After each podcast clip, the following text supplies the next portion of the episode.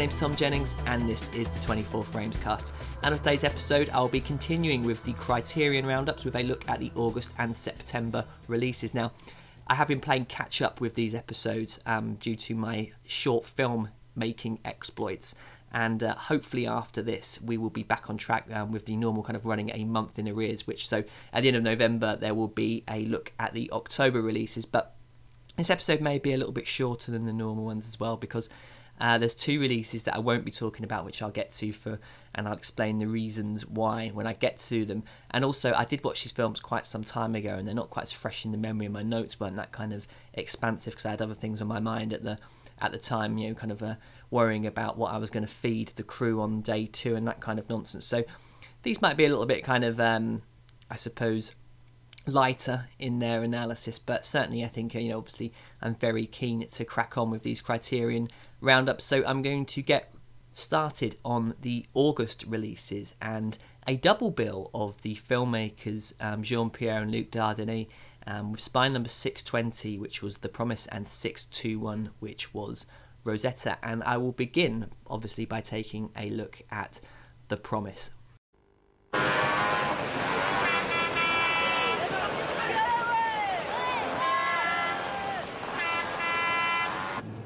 Eh, pile la même que moi. Merci pas. Je m'appelle Roger. Je dois y aller. Écoute, tu veux devenir un bon mécanicien Oui. Now, although I'd heard of the Dardenne brothers, I can readily admit I'd never seen any of their films before The Promise and Rosetta arrived in the post, and it's something I will uh, expand on in a little bit when I talk about the film Lonesome. But for most part, when I'm buying these Criterion films, they are blind buys. Um, I'd say the vast majority are, in fact, and sometimes you sort of look at the uh, the, the, the films that are coming out and you um, you go through the ones that you get really excited for. For example, you know, Rosemary's Baby that came out in October. I couldn't wait to kind of get that on Blu-ray, although I only own it on DVD. But it's one of those films that I'm familiar with and I'm, I suppose I'm very comfortable with. And a lot of the films I'm not, you know, and they sort of come through. And occasionally, you get kind of tripped up with films like um, Tiny Furniture, you know, the Lena Dunham monstrosity that I talked about earlier this year, and it, it, kind of annoys me sometimes when you get films like that. And I know you, you know the law of averages are you can't love everything that comes through the post, but when it was a case of La Promise and Rosetta, I sort of looked at the cover and I just thought, oh god. And I know you should never ever judge a anything by its cover, a book or a film, I suppose. And I just thought, you know what? Um, this is going to be a double bill, which is going to kind of test me somewhat. And indeed, now some of my kind of trepidation about these films came true to an extent. And on the other hand, I was kind of pleasantly surprised in some respects. And just to talk about The Promise first, it is a film that focuses around a young boy called Igor and his father Roger, and they make a living from renting apartments to illegal immigrants. Now, Igor has a apprenticeship at a local garage, which his father doesn't really approve of because he wants to him to help him on the apartment all the time. And inside the apartment, there are a variety of kind of desperate people from all over the world, and most in particular, a guy called Amadou, who is an African immigrant. And quite early on in the film, Roger and Igor bring over Amadou's wife, Assita, and their young baby. Now, there's some work going on at the apartment block, and tragically, Amadou falls from some scaffold, and as he lies on the floor dying, he makes Igor promise him that he will take care of Assita and the baby, which Igor does. Now, the film is essentially about Igor trying to reconcile this promise with his father's wishes, and Roger is one of, I think, the most compelling I suppose in general film talk, the word would be protagonist, or I, I, you know, I suppose you could call him kind of the villain of the piece, because he is one of these kind of very manipulative characters who uses all the kind of tricks in the trade, from physical violence to the kind of the more mental abuse. Now, the reason why I kind of talk about Roger is because it instantly became aware to me of where I'd seen, or certainly where I'd read material like The Promise before, and it reminded me in many respects of a Charles Dickens novel.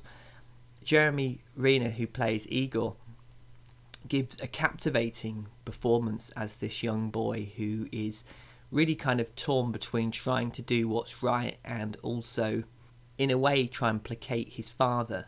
knowing full well that by doing that he is essentially doing something which is incredibly bad.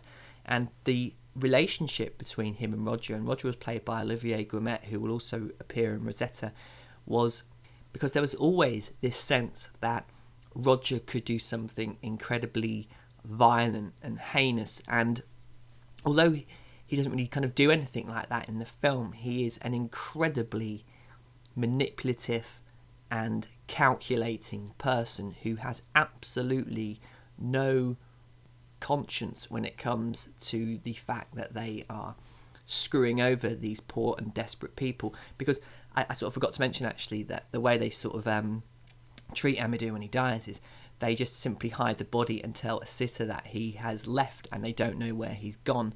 And kind of Roger's master plan to stop Assita from trying to find out the truth is to dupe her into thinking that Amadou has gone to um, a nearby city, whereupon he wants to have her sold into sex slavery, and that is, I suppose, the um, I suppose a good indication of what a complete bastard he is. But like all kind of like sort of Dickensian um, characters, Igor uh, has a sound moral sense which he which he allows to guide his actions during the film, and it's quite funny the relationship he begins to have with Assita because she really doesn't like him at all. She's a very forthright person. She has she she doesn't care that he's trying to be nice to her. She just wants to find out the truth about her husband. And the film works towards a climax, which it will come back to something as well in Rosetta, which I think um, in in many respects you want these films to have a an ending which is certainly more um, I suppose Hollywood in nature, and that's certainly something I will be bringing up in uh, weekend. But as I was watching The Promise, it is a incredibly punishing film. It is only 90 minutes long, but I it certainly felt like it was going on a lot longer, and that is one of the I suppose when you're watching a film that is about a slightly uncomfortable subject, and um, it certainly isn't, um, I suppose, a pleasing film to watch. It doesn't look very pretty, and you know, it doesn't.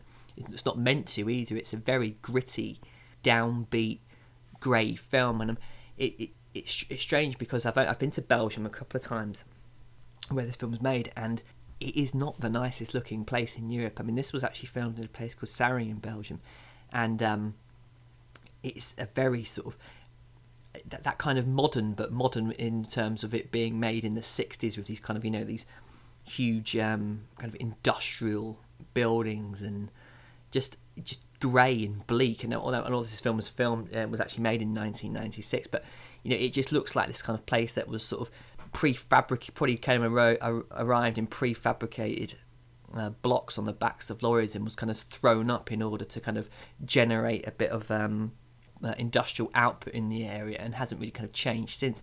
And uh, you can see how towns like this just swallow people like Igor up. You know, there isn't much in the way of hope, and there isn't much in the way of kind of you know ever getting out of these places.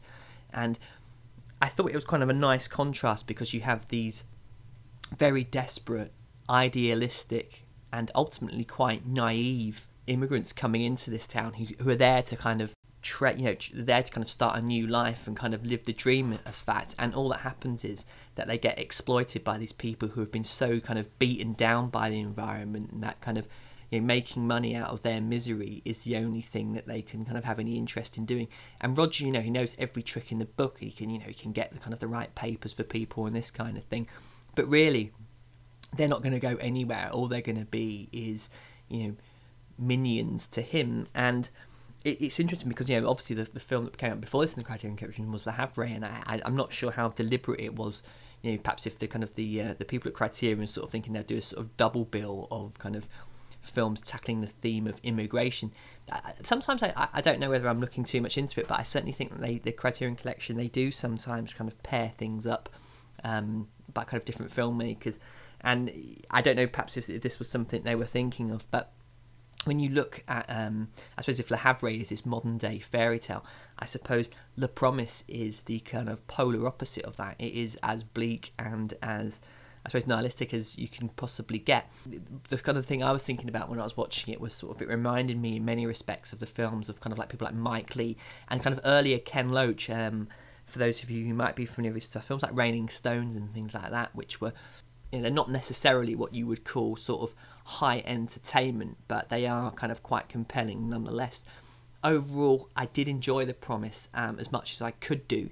It's one where I actually picked up the Blu-ray of this as well, and um, I sort of you know I'm a, I am a fan of kind of bleak urban landscapes. If, if anyone is kind of familiar with the films of Michelangelo Antonioni, um, I think there is a kind of beauty in the starkness of these kind of places. It's a bit annoying actually because I wanted to try and do something quite similar with my short film, but the location I wanted to do it on was um, unavailable on the day. And I guess in that respect, I did sort of really kind of warm to the film on its uh, visual basis. The story is, like I said, it is very compelling, and I think it goes in a direction where you will feel that the ending is fully justified if perhaps not what you necessarily wanted.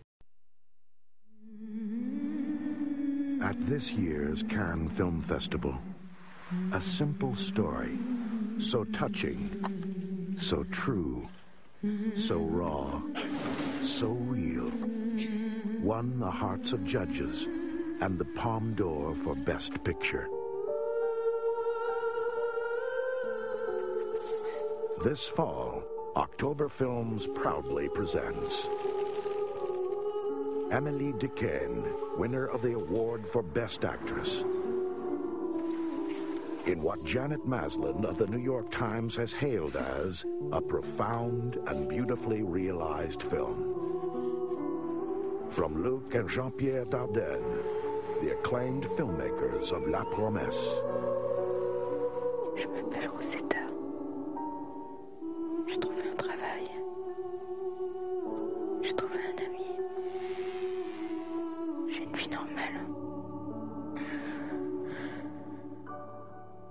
Rosetta. So, Spine Number 621 was the Dardenne brothers' 1999 film, Rosetta. Now, when I spoke about having my um, sort of reservations about these films, um, Rosetta was certainly the one that made them all come true. Because when I speak about these sort of reservations, I think sometimes when you make films which are, I guess the wording of this will have to be quite kind of careful. When, when, when you're making films about people who live at the lower end of society, and I don't mean that in a kind of derogatory way. I don't mean they're kind of like you know, thick or stupid or anything like that. I mean it in the, in the fact that they are kind of people who are sort of financially struggling, as it were. I sometimes feel that these films veer into a kind of class voyeurism and they become quite hard to kind of get over the fact that they are just hitting you over the head that you know, how awful these types of people's lives can be. Now, I've worked in children's services um, with Manchester City Council, and I know um, that there are some you know young people. It it, it seems amazing um, and quite kind of surprising, but there are 16 year olds who live in England who have to give up school so they can get jobs so they can pay for their families. And you know it might be because you know the mother has alcohol or drug problems perhaps you know the father or you know also or perhaps you know the father there's mental health issues or something like that.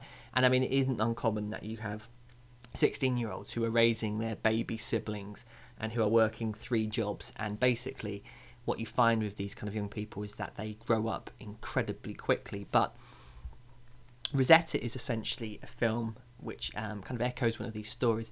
There is a young girl, um, obviously the titular Rosetta, played by Émilie Dequenne, who has to work to try and support her alcoholic mother. Now, they live in a caravan park in Belgium, and Rosetta has to kind of go out and get jobs where she can. We see her right at the beginning, she gets sacked from a job, and she basically her entire life is spent trying to provide for her mother. Now, her mother, obviously, she's an alcoholic. She also, you know, she's kind of a part-time prostitute. She does sexual favors for the guy that owns the trailer park, So they can kind of get out of paying bills and things like that.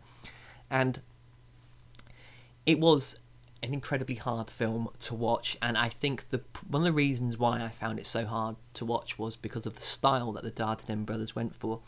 The camera seems to be literally about three inches from Rosetta's face the entire time. Now, I know they're going for this kind of like verite film, and it does have an incredibly kind of um, brisk pace to it. It, it. You know, it doesn't. It's not one of these kind of reflective films, really. It just sort of kind of constantly goes on showing um, Rosetta trying to you know do anything basically to get food. You know, she kind of has a she runs a kind of a fishing line into a, I think it's like um a lake where kind of I think it's like carp or something are being um, bred. You know, so she's kind of constantly having to do this, and she gets a job working at a kind of a, a kind of like a waffle bar. Um, I suppose a, a waffle uh, concession, which is run by um, a guy who seems to be called to refer to as the boss, and again it's played by Olivier Gourmet. And this guy, I, I, you know, I'm sure he's a very nice man in real life, but um, just on the basis of these two films, he's, he's he just comes across as such an asshole, like a callous bastard. But what I found to be really hard about Rosetta was the fact that it did feel quite not not sort of preachy, but more kind of like you know in a way sort of patronizing you know look how bad this is you know you know this poor girl has to kind of go through this day in day out and it just hammers the point home over and over again. And the, performance by Émilie um, is absolutely stunning. I think she did win the Cannes Award that year for it. I mean, she you really do feel for this girl. There is a scene where she kind of Rosetta just lying in bed and she's just sort of fantasizing about having a sort of a normal life. And on the one hand, it's an incredibly tragic moment, you know.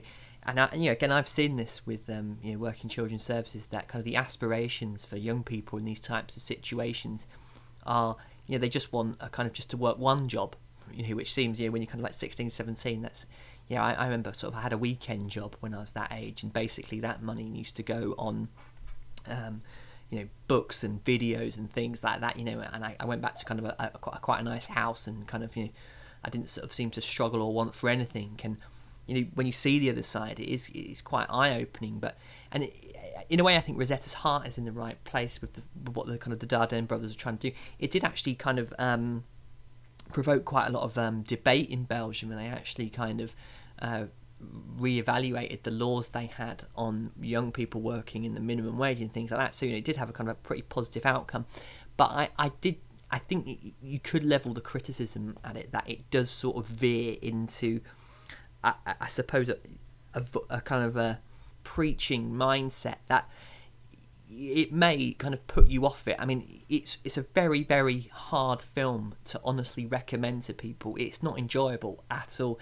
And again, I, I think the style really got in the way of it because it was just like just give it a little bit of time to breathe. And, and you know, again, it was only sort of like ninety minutes long, but it felt like i had been sat there for about three hours. I found it exhausting in a way, and I think um, I, although it doesn't sort of have that I suppose the sort of the misogyny of someone like Lars von Trier, um, it, it did sort of remind me of the kind of well the experience of watching his films. I was sort of very much felt like it was kind of the films that were kind of been sort of I suppose forged in the same place, and it was come the ending as well. It would have been so. I'm not going to kind of ruin anything really by sense, but you know, in a way, you wanted someone to like kind of turn up and say, "Oh, hi Rosetta, you know, um, your your great aunt blah blah died. Here's three million euros or whatever. You know, off you go and lead a nice life now." But it isn't that type of film, well. It, it doesn't give you anything resembling that ending, and I think again, perhaps it's this very pessimistic in a way. You know, young people like this, you know, they do.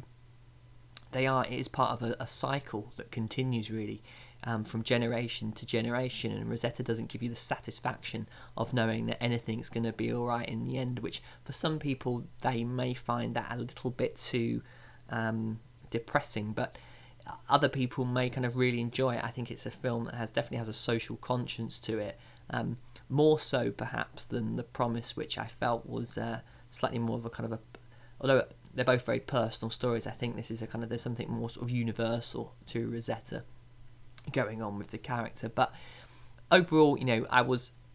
I, I, I, am I'm, I'm glad I own these two films. I don't know when I will be kind of rushing back to them. They both got um, pretty decent prints um, on the Blu-rays that came. they're not the type of films and they're not going to be kind of like showing you're not going to sit, your friends down and say look at my new 50 inch television i'm going to put rosetta on so you can kind of marvel at the uh, the screen but they're certainly both you know very watchable they've um, certainly I definitely think Blu-ray is the best format to watch them on because uh, again the sort of the muted look I'm a big fan of that in films and I think that's uh, certainly these two uh, benefit from that kind of stylistic choice. Okay, so moving on to spine number 622 which was Andrew Haigh's 2011 film Weekend. What kind of stuff is it you want me to say? Just talk about last night, you know, what happened, what you wanted to happen. It's for an art project. Yeah. And people can listen to it. If you make the grade, yeah.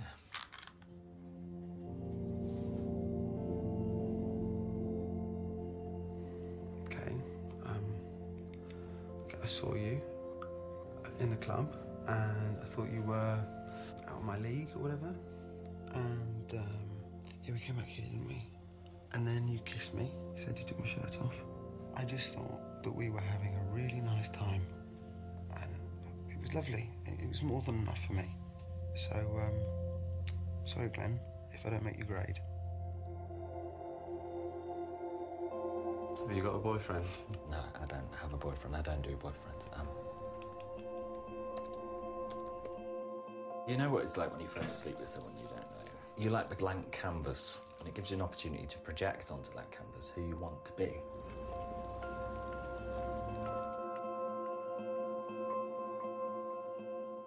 Can't you just understand that some people just want to be happy? Are you happy? I am absolutely fine. Sure you are. Don't presume that you understand me.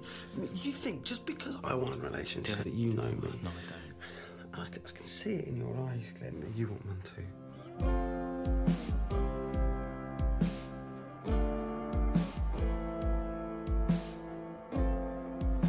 I'm going away tomorrow. How long are you going for? Uh, about two years, I think.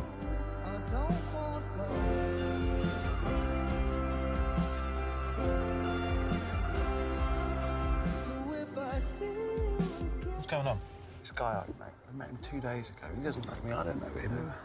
Two days is nothing. And he's gone away. You have to see when he gets back, didn't you? He's not coming back.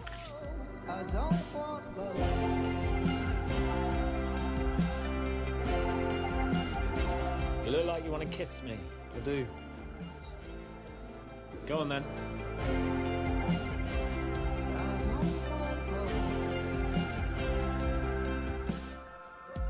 So, Weekend is the type of film that bleeding heart liberals like me can be incredibly smug over the fact that when we see two men having gay sex on screen, we don't feel uncomfortable or in any way embarrassed. And of course, it's the type of film where gun tooting right wing extremists will watch and will say that it's about time that Jesus returned armed with a Kalashnikov and started killing us all for allowing this type of debauchery to go on in our culture.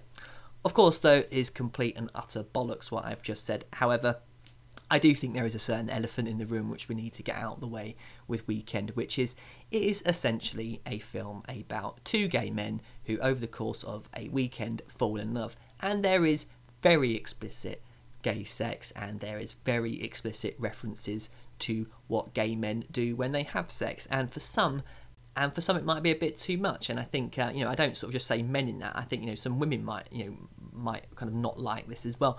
And when, when I can say that, there is this sort of I sort of noticed it more and more, which is, I mean, I, I mean, certainly a liberal, but there was this kind of like a liberal smugness, I called it. Which, you know, if someone watched this and said, you know, and, and said it, well, it's a bit too much. I don't, I don't think I want to carry on watching it. It's not some sort of, you know, horrendous statement about them. They're not, you know, some kind of ridiculous homophobe person. You know, people have the same reaction to watching heterosexual sex scenes. It's, you know, just some for some people, it, you know, just because you don't like kind of, you know, sex scenes in general or things like that, or you know, people talking quite crudely and bluntly about sex, doesn't mean that you kind of, you know, you're you're a raging homophobe or you know you, you're sort of you know, some kind of prude it's just some people don't like that and i think uh, it does annoy me about liberalism sometimes where people are very quick to cast judgment on people who you know for, for very personal reasons which aren't sort of you know anything other than the fact that they kind of viscerally don't like seeing that type of thing so you know it is something which i think people you know talk about uh, when they kind of uh, you know certainly I've spoken to people about Weekend, a few people who have kind of commented on it, and it, I don't think it's a, a massive reflection of the person themselves. I think certainly when I watched Weekend, there was something very kind of universal, which it doesn't matter kind of the fact that it's a story about two gay men. Things like you know when one of the characters is kind of agonising over to over to what to put in a text to someone, you know, they're types of thing. We've all been in those types of situations, and I think that certainly that was how I found this film to kind of really kind of move me in many ways. Now, it follows the story of two gay men, uh, one called Russell, played by Tom Cullen, and one called Glenn, played by Chris New, and they meet up in a club one night, go home, have sex at Russell's apartment and then over the next few days form a very close relationship. And I don't know much about gay culture. Um, I'm not gay myself, so I don't really kind of know the, I suppose the kind of the hang-ups and the, I, I guess the kind of the struggle that some gay men have, and I suppose lesbians as well have coming, you know, have they have when it comes to kind of reconciling that with kind of what society expects of people, but I found Weekend to be a really incredibly moving film in many respects. I think it's. I was reminded of films like Before Sunrise and Before Sunset, and what I think really kind of anchors this film is the incredible performances by Cullen and New, especially Cullen, who I guess he is the sort of the central focus of the film. I mean, they both kind of have almost equal screen time, but it certainly feels like it's kind of a Russell story, as it were. And in many respects, he's the type of kind of gay person who I think perhaps society's a little bit more comfortable with. You know, he isn't sort of um, outwardly camp or anything like that. He's certainly, you know, I love it when people say things like, "Oh, you know, I, I don't mind gays as long as they don't sort of, you know." Th- throw it down my throat. And you know, I've heard people say like yeah if they start snogging and shagging in front of me and all this kind of stuff and it's just like I really? How many times have you been in a pub and a heterosexual couple have walked in sat next to them oh don't mind us and started having sex? You know it's such a ridiculous fucking observation to make, but I, I sort of feel that that Russell was he's certainly a lot more kind of repressed than Glenn, who is you know a little bit more in your face, but you know why should he sort of just sort of sit in the corner and kind of do what kind of society feels more comfortable with him doing? And there is a sort of a, a conflict between the two as to how you know they kind of perceive their kind of sexuality and the, how they deal with it. And I don't have kind of much knowledge of the kind of the trials and tribulations that face gay men, but I can imagine it is, you know, for some people, is something that's incredibly hard to kind of deal with. And what sort of emerges over the course of the film is the fact that they both really have kind of far deeper issues going on, which they kind of have got to kind of deal with and come to terms with. And meeting each other is the catalyst that is allowing them to do that. About it's a very cathartic film for them both in many respects. And as I was watching it, there is a kind of a revelation quite early on um, to do with Glenn, and it, I, I, suppose as the the film was going on, you kind of become increasingly aware of the fact that there is a kind of ticking clock storyline going on. And I talked about sort of wanting certain endings for films, and the best one I can ex- uh, in recent memory I can think of was Up in the Air, the George Clooney film, where I thought you know this is a you know Hollywood A-list star being in a in a kind of you know a medium budget Hollywood film, and that film does not have the Hollywood ending, and I think the thing about Weekend, one of the reasons why I kind of enjoyed it so much was that it reminded me of David Lean's Brief Encounter in many respects, and um, certainly the final five sort of five minutes of this, I was sort of really wanted to have the the Hollywood ending, and I and they, they kind of the characters even talk about it. You know, they, they I think they make a reference to the film Notting Hill, and brilliantly, I think Andrew Haigh manages to restrain himself, and I. I I, I, I think that is one of the kind of the when you sort of when you've made a film and it sounds a bit kind of pretentious up my own ass, but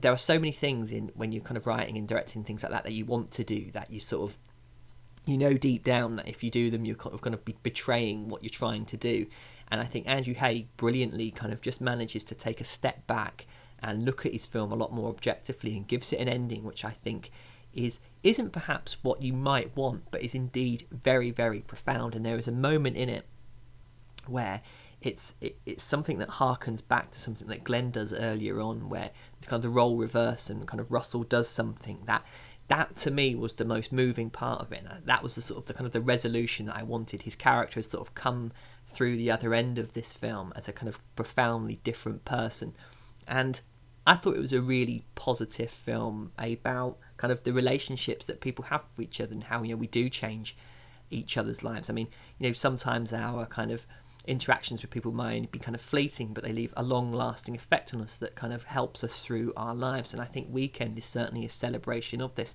Obviously, as well, you know, it does have, you know, certainly um, it does deal with kind of like a lot of kind of gay issues and, you know, around kind of relationships and sex and that type of thing. But I, I think you know, to sort of pigeonhole it as being just this kind of gay romance kind of does an injustice to it. I think there is something a lot more universal going on it and something which doesn't matter kind of what kind of you know sexual persuasion you are. I think there is certainly a very kind of positive message that comes out of Weekend, and I was just so impressed with the performances all round as well, and especially you know Tom Cullen again. I, he really was one of those people who you um, find yourself warming to and sort of rooting for really, and I, it, it's strange because you know sometimes when you watch films you. You sort of the, the credits roll and you sort of you, you're very aware that you've been watching a film. But to me, I, I found Cullen's performance so sort of realistic that it's, it, it sort of feels like kind of like you know Russell's an actual person out there, and you know, it's. I, I, had the same thing when, when my girlfriend and I were watching Alias. You know, she was sort of convincing her Sydney Bristow was you know because the character seems so sort of real. I know it sounds ridiculous in the context of Alias, but you know. I remember that kind of moment where Sydney's giving birth and Tyler was like, my girlfriend, sorry, it's called Tyler, and she was saying, you know, oh, you know, she felt so sort of sorry for Sydney and all this kind of thing, and it was you know, out there in the world she existed. And that's how I sort of felt about Weekend. It was definitely a an eye-opening film and one which I think if you can sort you know if you and one which I kind of implore you really to kind of seek out because I think it was um, one of the best sort of modern romances that I've seen in a long time and it, you know it has its moments of being very dramatic very funny also and above all, I found it incredibly moving.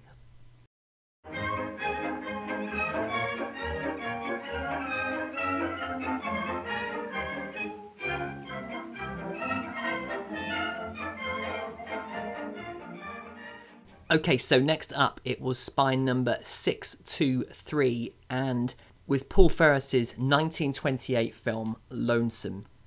Now, I talked before a little bit about how I blind buy nearly every film that comes through on the Criterion Collection, and sometimes I uh, have films that come through and I'm not so keen. And one of the reasons why I wanted to do these shows was because I was buying these films every month and I wasn't watching any of them really. I'm still, I was kind of ashamed to admit it, but you know, there's what 623 films now in the Criterion Collection.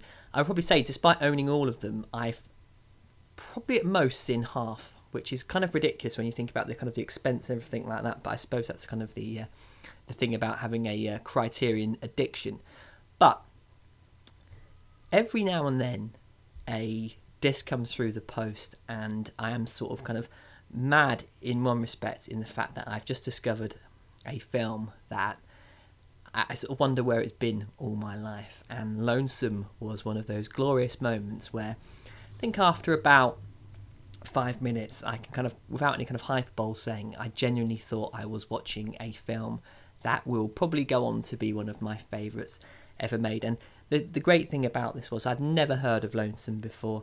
It certainly wasn't a film which I don't think you could call lost. It has been in the kind of the film, I suppose, the film community conscious ever since it came out. I, I know listening to the features on this that um, Michelangelo Antonioni was a huge fan of it, and um, and it didn't really surprise me that Antonioni was a, a, big fan of it. I think some, some of the obviously the, the film's called Lonesome for a reason. It is sort of really about these kind of two lonely souls. But you know, I get into really the the very kind of basic story. Um, there's two characters, Mary and Jim, and they both live in New York, and they're both, as the title suggests, very lonely, and they work in kind of dead end jobs. And one weekend they all decide to go to the beach. They don't know each other at all. They meet at the beach and over the course of the next 24 hours slowly fall in love.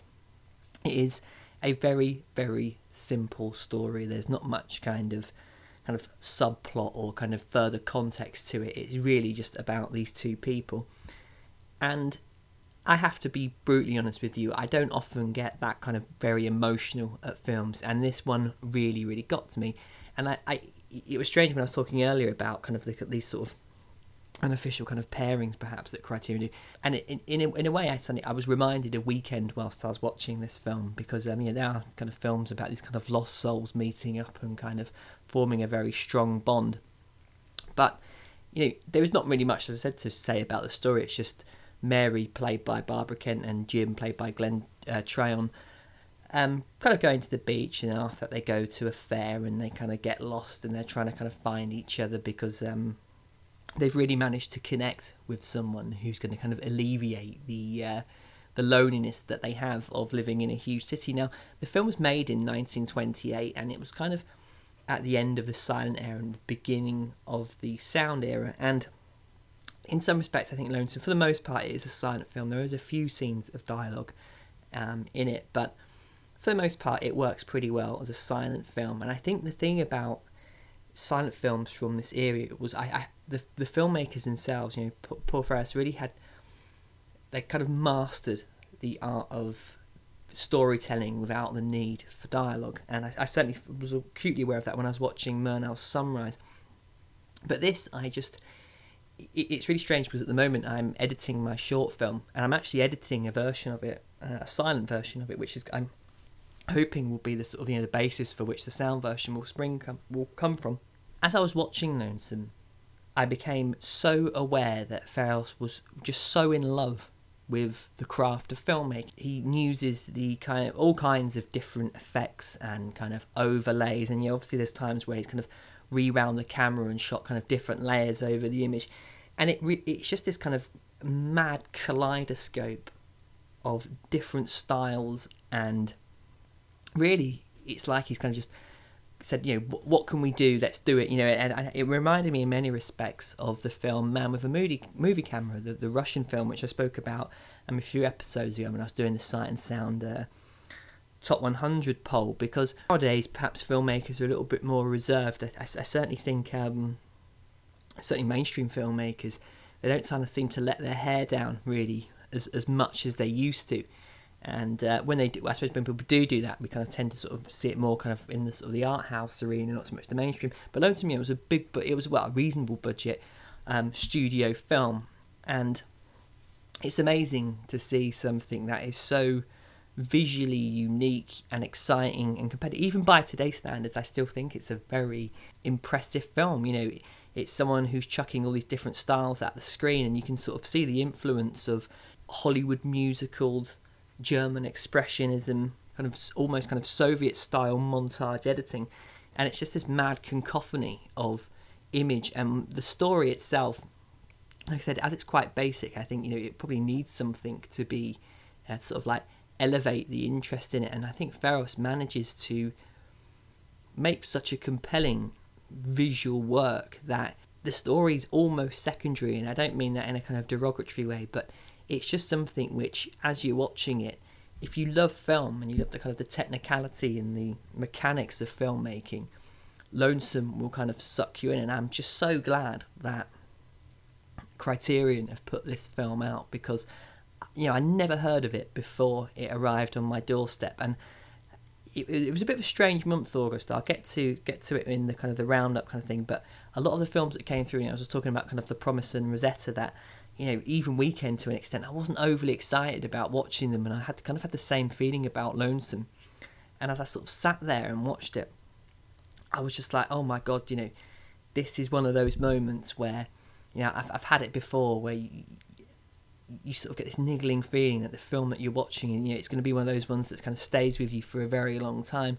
And it's strange because in a way I, I, I, was wanting to kind of perhaps uh, talk about this for a lot longer and what I've decided to do is perhaps I might come back to Lonesome again in the future and uh, do a kind of a real sort of full length you know kind of hour long look at the film because it, I, I think it is so worthy of further examination um, I think some people might find it quite twee a little naive um, even perhaps a little bit sick, sickly uh, I, I didn't. It managed to bypass all the kind of cynical, bitter side of me and just entertain me and move me at the same time. And I, I as I said before, I think I think it's a film which I admire a great deal purely for its kind of technical ability.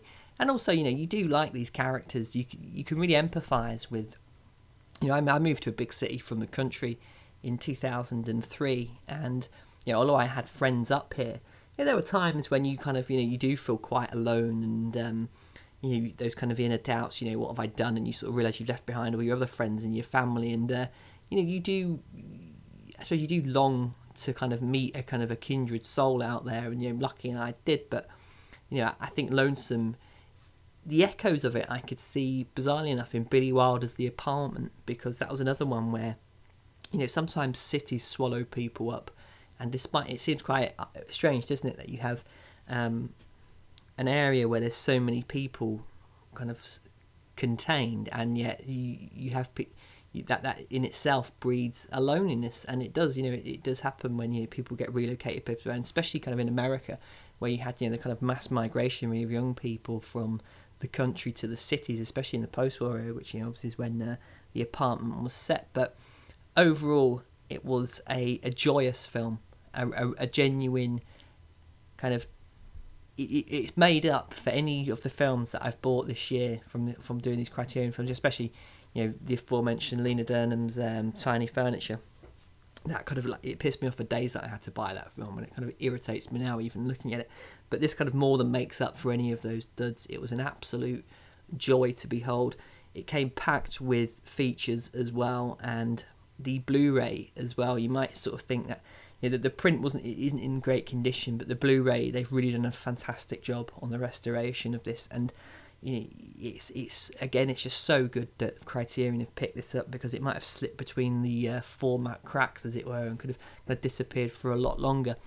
Now there was another film that was released in August, which was Quadrophenia, and I am going to be discussing Quadrophenia um, possibly on another podcast. So it was actually kind of uh, spine number 64 so i'm not going to talk about it today i did pick up the blu-ray and i have watched it and um, yeah i'm pretty uh, well i suppose i'm itching to speak about it because i do love quadrophenia and uh, the blu-ray was uh, something that i really enjoyed but i'm going to leave it for another podcast and that i'm just going to conclude august's uh, releases there now obviously i've got to do my pick of the month and I don't think it will come as much surprise that I'm going to have to uh, kind of push you in the direction of Lonesome. I think this is a film that the story isn't going to be anything new to you, but I think if you kind of have a love of cinema, I think this is one where there will be a lot in there to enjoy, and just the just the sheer and just the sheer kind of joy that Fejos is having with the camera,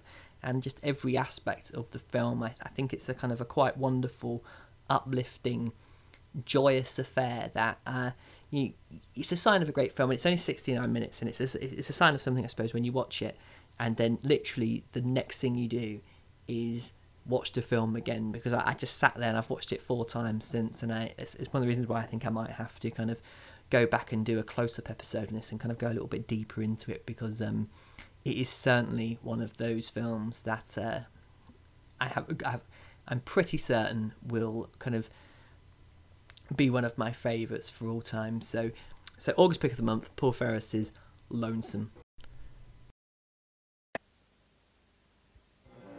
Meet Paul and Mary Bland. You two live in the building. You must swing, right? Wrong. Good night. We're so lucky to have found each other.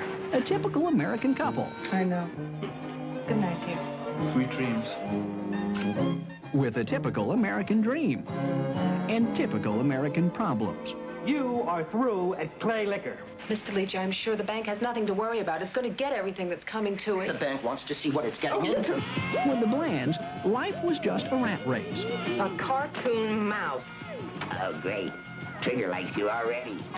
Oh, we like B&D, but we don't like S&M. We met at the A&P. But they found a way to beat it. until... Mr. Raoul Mendoza, como está usted? They met a hot-blooded, emotional, crazy Chicano. I'm a hot-blooded, emotional, crazy Chicano. Eating Raoul. Is it a thriller? Is it a romance? This was very wrong. Is it a tragedy? Excuse me. May I sit down? Yes. Is it a comedy? Yes, but not the type that you're used to.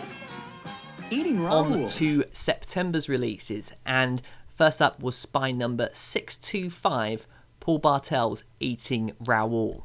Okay, so before actually this Criterion Disc ride, I'd never seen Eating Raoul, and I think I had it in my head it was a kind of deadly serious film. And I was quite surprised when it began, and I quite very, very quickly realised it was in fact a comedy. And it was one of those where after about five minutes, I was absolutely, I was laughing quite a lot, and I thought, me and this film are really, really going to get on, and um, you know, I'm going to absolutely love it. But unfortunately, that you know, the film is only kind of about um, one hour twenty minutes. Eating Raoul, I think, felt like a joke that just went on and on and on a little bit too much. Now, the story focuses around two characters, Paul and Mary Bland. What Paul is a wine dealer and Mary is a nurse, and they basically want to get out of their kind of rather not so much kind of poverty ridden existence, but they, they dream of opening a restaurant and basically just kind of not having to do the crappy day jobs that they do. And obviously, the kind of the big problem in their lives is their lack of money to help them accomplish this. Anyway, one night on their floor of their apartment, there is a swingers party going on, and Paul and Mary uh, hit upon a plan which will make them very rich and help them achieve their goal of opening a restaurant. And that is and that is to set Mary up as a dominatrix, invite rich clients to their apartment where Paul will kill them and they can steal all the money they have. Things are slightly complicated with the arrival of Raoul, who discovers what the pair are doing and tries to get in on it by stealing the cars of the people they're killing and selling them on for money. Raoul and Mary also end up having an affair behind Paul's back, and things get slightly more complicated from there on. Just for clarification's sake, as well, uh, Paul is actually played by Paul Bartel, the director, and Mary Woronov, who um, plays Marion. Very strange because I'm sure I, have seen her in loads of things before. When I kind of checked out her IMDb page, um, I kind of I, I, hadn't, and I don't know where this came from. She looks like I'm trying to work out who she looks like, and I think it might be Faye Dunaway, and somehow I've got them confused. I don't know, but um, she certainly uh, seems to be an actress who I think she should she should have had a bigger career than she has by the looks of things. I think she's pretty wonderful, but thing about eating Raoul was um, it starts it starts off really with this kind of um, kind of ridiculous kind of montage and voiceover talking about the kind of moral degradation of Los Angeles. And what it really reminded me was was in many ways uh, a screwball comedy. Now I'm not a big fan of those films. I don't find them very funny. I think they um, I think their their humour is something which I simply I, I simply don't sort of get or enjoy. Well, it's not I don't get it. I just simply don't enjoy it. And kind of Eating Raoul was a very, very sort of twisted version of one of these, and I liked it a great deal for that fact. But like a lot of these kind of films, I think that the premise really can't be serviced by the story for, for, for that long a time. And I said it's not very kind of a long film at all, but as it was going on, I was kind of becoming aware that it, it, was getting quite repetitive. And there was a few things I really enjoyed about the fact that they can just kind of kill these people and then just kind of just dump their bodies kind of completely um, you know, just throw them out in the rubbish, as it were, and kind of act completely normally. And there's absolutely no kind of remorse or anything like that from what they're doing. They are just pursuing their kind of dream of opening this restaurant. And in a way, it's a kind of a, a subversion of the whole kind of American dream anyway through a kind of black twisted screwball comedy. And that really should make for quite a compelling film. But I thought after about 45 minutes that Eating Raoul was beginning to tail off. And although it had the kind of the occasional laugh still I was really beginning to think that it was overstaying its welcome quite considerably. Now, strangely enough about this film, it, you know, it wasn't made with a huge budget at all, but know, it was distributed by Fox, and it was, it was, a, I suppose, a, a, a pretty good success, given the fact that you know, for a budget of three hundred fifty thousand, it made just over a million dollars. But it's strange because I, I think Eating Raoul has this kind of um, cult reputation, and like a lot of instances, when films have cult reputations I think sometimes that is a kind of a bit of a smokescreen um, for the actual quality of, of the product. And it's certainly eating Raoul for me. Although I enjoyed it, although it, you know it was kind of entertaining to an extent, and obviously it had the kind of the laughs. I didn't really think that it was anything too special, to be brutally honest with you. It was, if I was to kind of be, I suppose, a little bit sort of, I don't know, overly analytical or like God, yeah, I'm going to probably veer into the territory of being pretentious here. I thought it was just quite kind of superficial, and like I said, you know, you can look at it as this kind of perverse you know, chasing of the American dream and the fact that you know so many people you know you have people who become incredibly rich in America and they just basically do it by kind of trampling on everyone and you know kind of substituting that for this kind of working class couple who kill people to get where they want. You know is there any really difference? You can kind of go on and on down those kind of avenues with it. But I, I just thought it was quite shallow really. There wasn't else much really. And when a film has you know a few moments of humor I don't necessarily think that that sort of makes it out a, a classic or anything like that and it, it sort of a lot like a lot of those those kind of um, screwball comedies and things like that.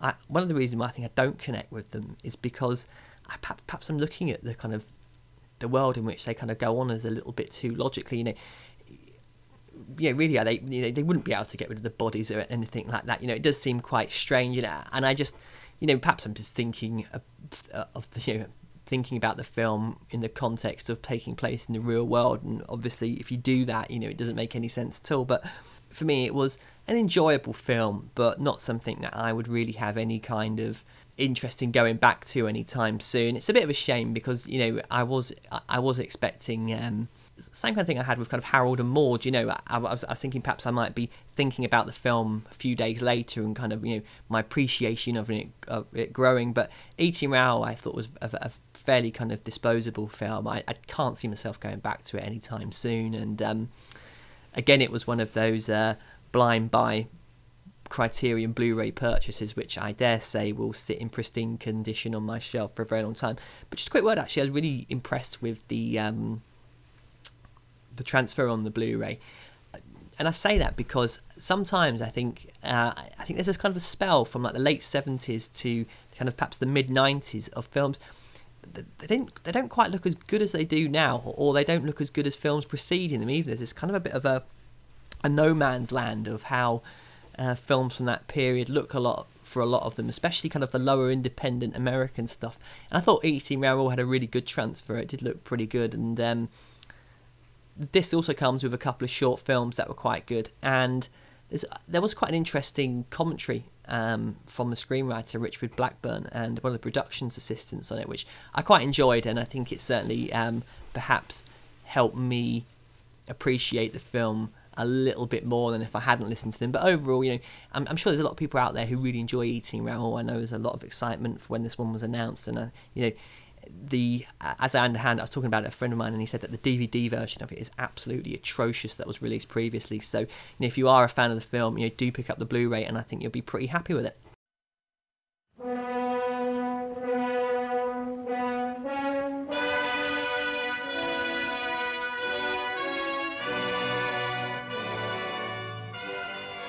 Okay, so the next film was spine number 626, which was Marcel Carné's 1942 The Devil's Envoys. Now, something dawned on me about this film halfway through, and I actually had to stop watching it and kind of just remind myself, well, in fact, it just confirmed myself that I was actually correct.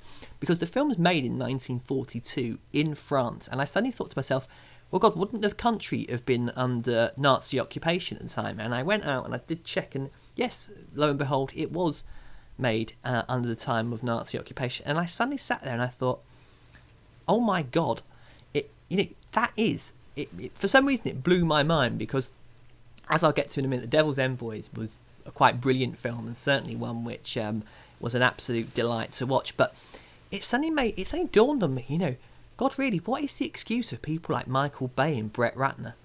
Yeah, how, how is it that you know these people who kind of live in a democracy and kind of you know, really sort of free from any kind of massive oppression like Nazism can make such shit films, and yet you know here's someone Mar- Marcel Carné who you know you, you've got so much stuff going on in your country. You've got these absolute assholes running it, and yet you go out and make a film as brilliant as The Devil's Envoys.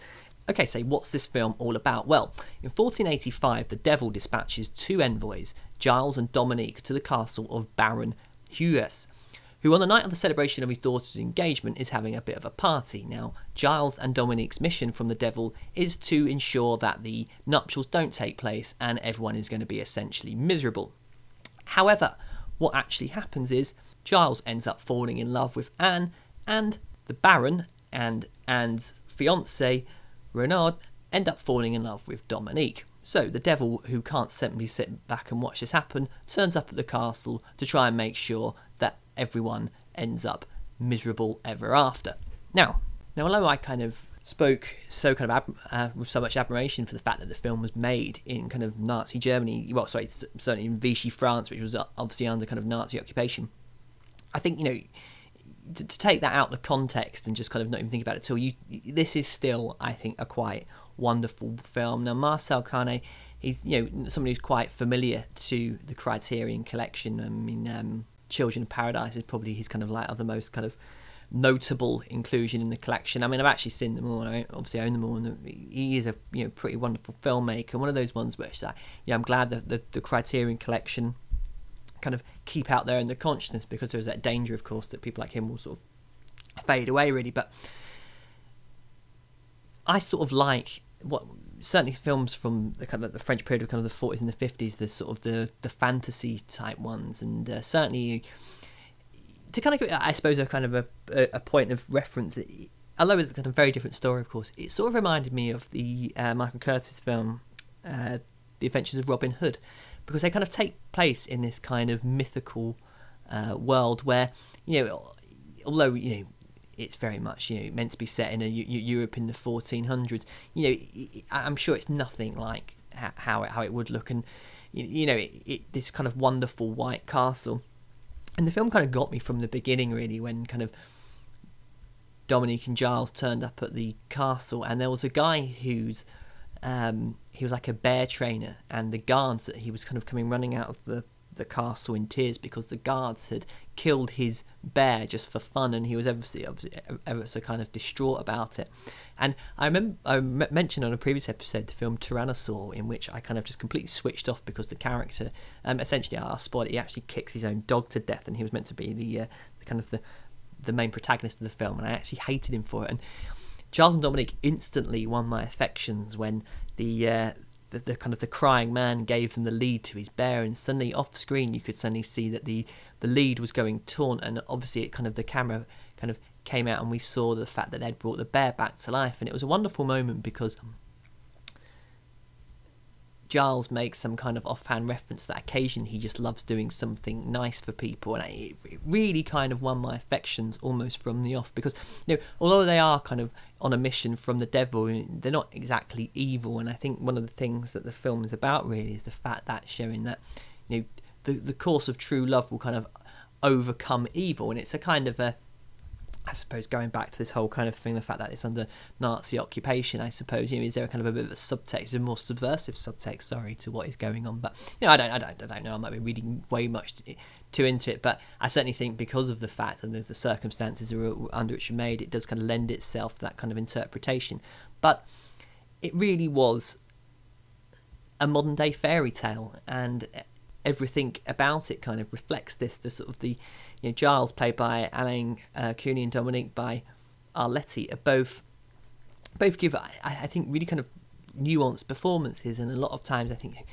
Uh, older films certainly the acting is very much about kind of big gestures and these two I think really do put off quite a lot of subtlety to their characters you know especially Arletty as Dominique she's quite um you can see why I suppose the kind of the, the Baron and Renard sort of fall in love with her because she does have this kind of quite magnetic attraction about her, and just the way she sort of handles them was so funny as well. You know, she sort of kind of plays them off each other and kind of plays with their emotions so much, but also the fact that, that there is this kind of relationship between Giles and Dominic. You know, they're not just kind of two people being thrown together by the devil. There is kind of a history between them, and it, it was really quite sad as well at the same time. And and I, I when as I was watching it, I was kind of aware of the fact that the kind of the, the the latent emotions that were going on and the kind of the relationship between the characters were actually quite moving and it, as it was kind of working towards its conclusion especially after the devil who turns up played brilliantly by a chap called Jules Berry as well. He really you know the, you, you, think about the kind of direction they could have gone with the devil and they kind of instead they made him this quite kind of amiable kind of jovial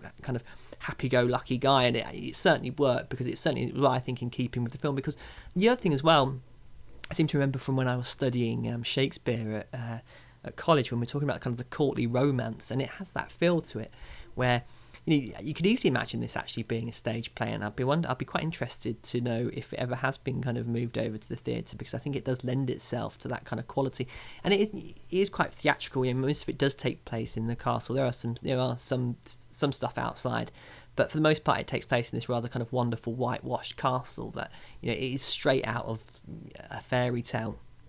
And obviously it kind of twists on the sort of the fairy tale genre as well because despite all the kind of the brightness and the kind of the, the, I suppose the apparent frothiness of the story there is a kind of a dark heart to the film this kind of idea of these kind of two envoys who are there to basically ruin and interfere with the course of true love. But what you kind of find out really is the fact that there isn't actually anything like that because Anne really doesn't want to marry uh, Renard anyway he's a bit of a prick anyway so their, their actual kind of being there causes the actually acts as an instigator for kind of true love to come to the surface. In a way, it's all very kind of heartwarming and uh, really works towards a, I think, a really emotional and rewarding ending. And it was one of these where, I suppose, as I was watching it, I, I wouldn't say this is kind of one of the film that's going to be kind of bursting into my kind of top 10 anytime soon, but it is certainly a film that I, I can see myself going back to several times. And Marcel Carné, you know, he's a very interesting director. I really do. If you haven't seen the other film, you're definitely Port of Shadows, Children of Paradise. Um, certainly check them out because they are in the collection. There has been a recent Blu-ray re-release of Children of Paradise, and I've, I've been led to believe it's actually a really disappointing um, one because I know it's on Blu-ray.com. They kind of gave it two and a half out of five, which is really kind of unheard of for the Criterion Blu-rays. They're normally kind of you know pretty solid. Um, so that wasn't a judgment of the film, by the way, as well. It's just you know the image quality and stuff like that. But it's recently come out in uh, Europe as well. And I think it was Studio Canal have put it out, and again, it was they, they've sourced it from the same print. And very disappointing again. So a little bit disappointed of that, but certainly do check his films out. Overall, as well, it's a fantastic package. Um, especially, there is a 2009 documentary about the making of the film, which I can definitely recommend checking out. So, so the next film to come out in September was Spine Number Six Two Seven, which was David Fincher's The Game, and I was just about ready to do a to sit down and record my thoughts on the game, and I, am not going to kind of pull the trick of saying that I, I, I, you know, I haven't got time to talk about it. But what I realised when I was watching the game is, I, I honestly, genuinely believe that the game is possibly David Fincher's best film, and I really wanted to kind of go off on it and I, I, I, and I sat there thinking to myself, well, you know, do I want to cover this on this episode, or do I want to do something a lot bigger in the game? Because as I watched it again, I, I really genuinely believe it is a modern classic, and I know it's a film that kind of polarizes a lot of people, and I think it's the reasons why it polarizes people that is that attracts me to it so much. So I'm going to save the game for another day because I think uh, I'll either do a retrospective on David Fincher. He's certainly a director whose, whose, whose, work I'd be interested in kind of you know going into and exploring a lot more. I might do a close up episode on it, but for the time being, um, the game is going to be kind of put on the back burner until I can find um, the time to record something a bit more um, substantial on it.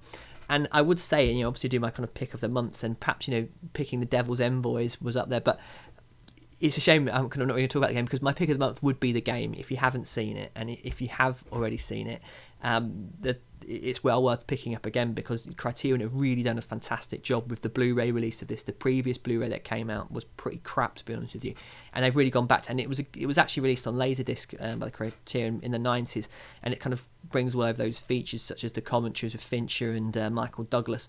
So my, my pick of the month would, would have to be the game. Unfortunately, I'm not going to be kind of talking about it much on this episode. But if you already got the game or you absolutely hate it, I would have to pick out. Um, I'd have to choose the Devil's Envoys. I think that is a a, uh, a very different film and something you know which uh, I, I honestly don't think you might have seen before and something you'll certainly hopefully enjoy.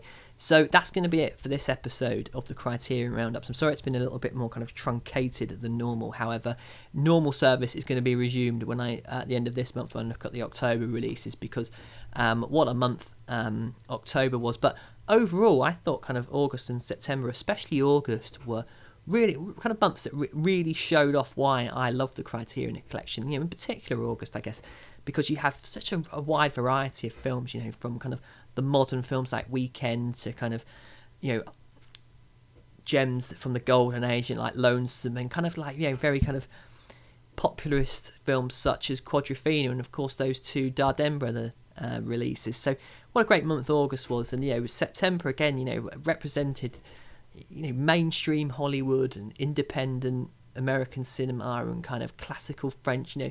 And I just think at the moment, uh, Criterion is really a beacon of light for me in this kind of uh, rather drab world of film appreciation that appears to be out there at the moment. And uh, I'm pretty certain that you know, there's so many films to choose from. It's uh, I think the Criterion was collection was invented to extract money out of film obsessed geeks. I it's uh, you know, and the, the worst thing about it is it's just uh, sometimes when you spend money, you do it kind of wincing and kind of uh, against your will most of the times. But with the Criterion Collection, you just kind of like you seem to abandon any kind of critical thinking or you know kind of thought towards your bank statement and just click order and uh, you know long may it continue. So that's gonna be it for this episode. Um, you can follow me on Twitter at 24framescast. You can you can email me at 24framescast at gmail.com and you can follow me on the blog at 24framescast.blogspot.com. Many thanks for listening, and I will be in contact soon. Bye.